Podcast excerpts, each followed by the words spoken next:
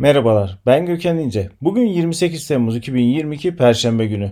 SGK 4.0 Radyo'ya hoş geldiniz. Şu anda Köşe Yazıları programının 155. bölümünü dinliyorsunuz. Programımızda çalışma hayatına ilişkin olarak yayınlanan köşe yazılarına başlıklar halinde yer veriyoruz. Programımızda yer verdiğimiz köşe yazılarının detaylarını e-posta bültenlerimizde bulabilirsiniz. E-posta bültenlerimizi görüntüleyebilmek ve üye olabilmek için İnternet sitemizi veya LinkedIn hesabımızı ziyaret edebilirsiniz. Programımıza başlıyorum. Ekrem Sarusu, 40 gün borçlanma 1 yıl kazandırır. İhsan Çaralan, TPU işçileri direnişlerinden öğrendikleriyle sendikalarına sahip çıkmaya hazırlanıyor. Mert Nayır, 2022 yılı kıdem tazminatı tavanı 15.371,40 TL oldu. İsa Karakaş, bu aydan itibaren işsizlik maaşları zamlı ödenecek. Ali Şerbetçi, emekli olup çalışana da ihbar ödenmeli. Ercan Ezgin, EYT ve staj formülü. Hakan Güldağ, fakültelerde öğretilmeyen özelliklerinizi geliştirin. Vahap Munyar, 1800 kişilik ARGE ordusu Hindistan'a uzanıyor. Yılda 70 milyon dolar yatırıyor.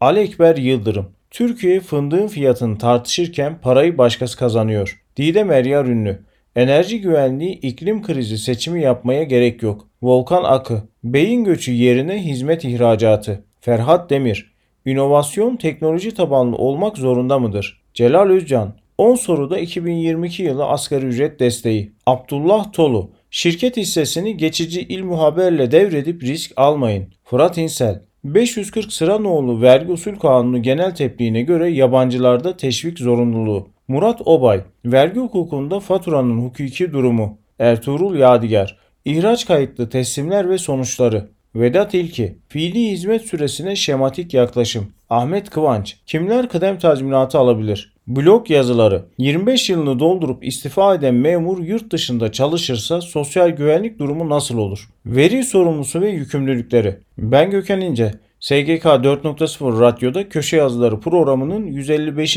bölümünü dinlediniz. Programımızda çalışma hayatına ilişkin olarak yayınlanan köşe yazılarına başlıklar halinde yer verdik. Programımızda yer verdiğimiz köşe yazılarının detaylarını e-posta bültenlerimizde bulabilirsiniz. E-posta bültenlerimizi görüntüleyebilmek ve üye olabilmek için internet sitemizi veya LinkedIn hesabımızı ziyaret edebilirsiniz. Bir sonraki yayında görüşmek üzere.